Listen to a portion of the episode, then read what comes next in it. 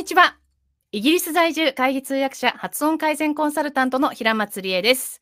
YouTube をご覧の皆さん、そしてポッドキャストでお聞きの皆さん、こんにちは。ということで、It's Rie here. How's going everyone? はあ、Manchester. I don't exactly live in Manchester, but where I live is kind of, well, close enough to Manchester. I used to live in London, and uh, as you may know, the the situation with a COVID or Rona, should I say, have uh, deteriorated again. Uh, it is somewhat depressing, but I would like to keep my chin up and then uh, just get my tasks done because uh, my course that is starting in November is just around the corner. I really have to hack at it. 11月のシーン編の1ヶ月集中発音改善コースの準備がですね、今、佳境なんです。なので、えー、今、新型コロナのロックダウン、ほぼセカンドロックダウンみたいな感じで深刻になってきましたが、それで落ち込んでいる場合じゃないということで、どんどんその準備を進めていきたいと思います。今日は、先日ブログで書いた私の失敗談のお話をしたいと思います。発音を間違えて通じませんでした。というものなんですけれども、The other day I wrote a blog about my uh, stories. Stories. It's not a story, it's stories of failure in terms of pronunciation, which I made whew, 30 odd years ago. うん。もう30年以上も経っちゃったんだなって考えると、愕然としますけれども。 高校生の時でしたね。Now, when I was in high school, for the first time in my life, I, well, I was in, um, どこにいたんだっけえっと、I went to San Diego for a homestay for three weeks. On a homestay かな for three weeks. And then at the time, I think I was paying attention to my pronunciation, and I don't think it was terrible, but there was one time when I was speaking to a bus driver, uh, he didn't understand me. そう。バスの運転手さんと話していて、えー、高校生の時にアメリカに ホームステイをしたのが初めての海外経験だったんですけれども、その時に通じなかったことがありましたよっていうお話です。何が通じなかったかっていうと、バスの運転手さんに、どこに行くの？って聞かれて、ストリートネームを聞かれたんですね。その時に私、バーモントっていうところだったので、Vermont って言ったんです。通じないんですよ。そうすると、え？ー、ってやられてですね、Vermont って言ってまた言うじゃないですか。また、えー、ってやられるわけですよ。これが、なんで通じなかったのか。ね、V-E-R-M-O-N-T って書いてあって、バーモントじゃないですか。バーモントカレーのバーモントですよ。なんで通じないんだろうと思って、何度かやって、ね、何度か言って、Vermont、Vermont とか、まあいろいろやってみてですね、やっと通じたんです。それは、運転手さんが、Oh, Vermont! って言ったんですよ。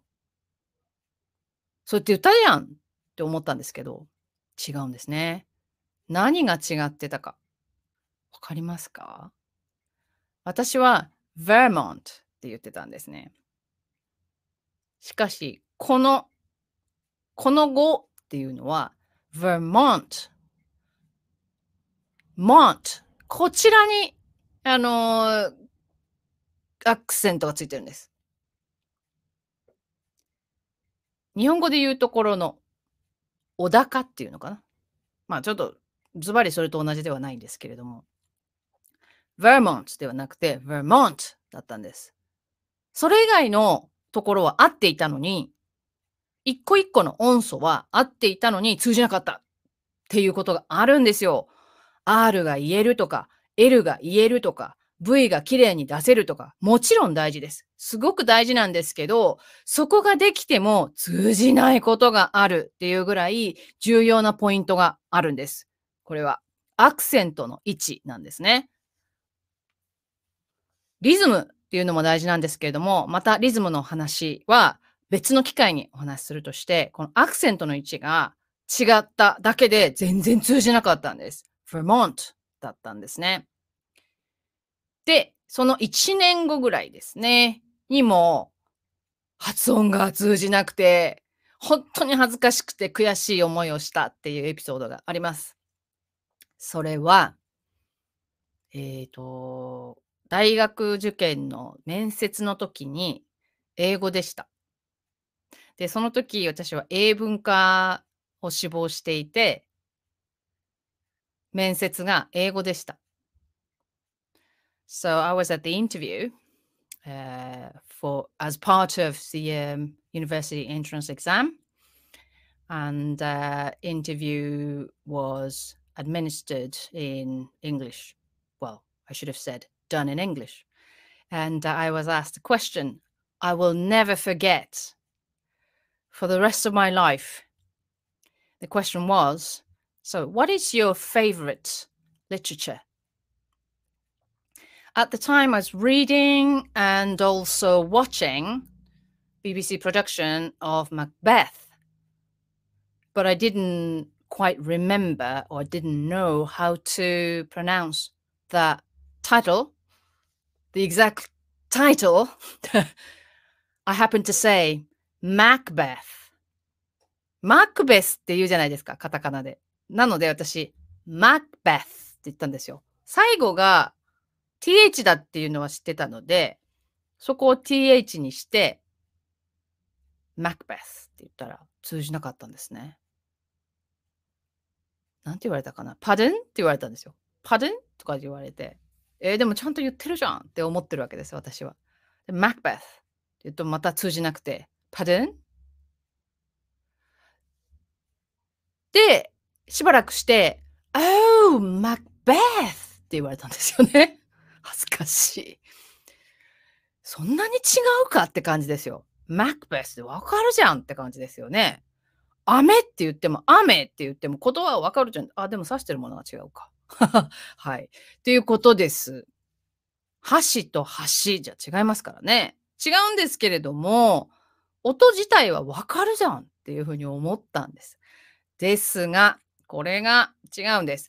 英語では、このストレスの場所っていうのがすごく大事なんですね。なぜ大事かというと、今ご紹介したエピソードのえー、通じなかったっていうところから重要だっていうことも分かっていただけると思いますし、またこのどこにストレスを置いているか、これを間違うと、フレーズレベルとかセンテンスレベルで音を出したときに、間違った音になってしまうんですね。間違った音っていうのはどういう意味かというと、聞き手目線で聞いたときに知らない音になってしまうという意味です。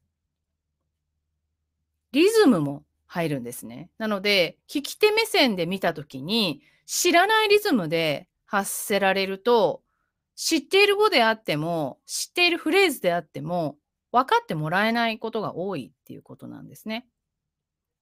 だから発音って大事なんです。その発音の中には音素、一つ一つの音はもちろんですけれども、今申し上げたようなストレスとか、他にも要素はあります。そういった部分も入ってくるんですね。含めて発音というふうに申し上げています。で、アメリカの発音のエピソードといえばですね、ちょうど3年ぐらい前に私は、えー、アメリカは東海岸にいる大学時代の親友がいまして、彼女のところに遊びに行ったんですね。で、ニューハンプシャーだったんですけれど、彼女のパートナーと話していて、3人で話していたんですが、その時に、どういう文脈だったかちょっと忘れましたけれども、愛の手という感じで、その彼女のパートナーが、Of course! って言ったんですよ。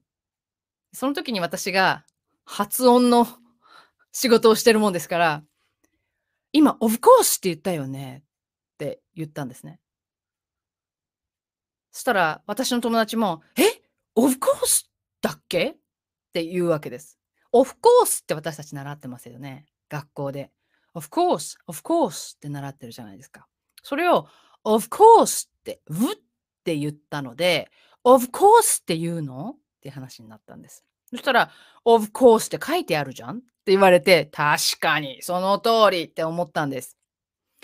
これはですね、調べてみると、個人差があるんです。of course っていう人もいるんですね。あと、w とも、f ともつかない of, of course っていう言い方をする人が圧倒的に多いです。なので、どちらが間違っているとかっていうよりも、聞き手が、聞き手として私たちがオフコースに聞こえた。最初に聞いて教科書を編纂した人がオフだと判断したので、オフコースっていうふうに指導することになったのかなと私は想像していますけれども、日本の英語教育でですね。of course って言う人結構います。確かに of って書いてあるでしょって言われるとそこまでですね。はい。じゃあって言って have to は have to と言わないよねと思うんだけれども I have to, I have to って言うじゃないですか。I have to, I have to とは言わないですよね。このあたりとか興味深いなと思ってしまうんですけれども。はい。なので私のその東海岸の親友もすごく反応してました。え ?Of course なの？って言ってました。皆さん、Of course 派ですか ?Of course 派ですか？その中間ですかまた意見を聞かせてください。で、11月の、えー、1ヶ月集中コース、新編なんですが、もうほぼあの締め切り、あと、本当わずか1名、2名あの、空きがありますけれども、ぜひ、あの、興味のあられる方はお急ぎください。えー、今、もう夜鍋をして 素材作り頑張っております。後悔はさせませんので、ぜひぜひ、あのー、お問い合わせください。お申し込みください。あの、何か質問とか、結構体験レッスンで話を聞いてからっていう方もいらっしゃるんですね。なので、あの、そういったところでもお話ししたりとかしておりますので、はい、お待ち申し上げております。Thanks for tuning in and see you next week. Please make sure you give me a thumbs up and subscribe, that really helps. Don't forget to grab your freebie to improve your LNR pronunciation. You can find the link in the description below. I'll see you in the next video. Bye!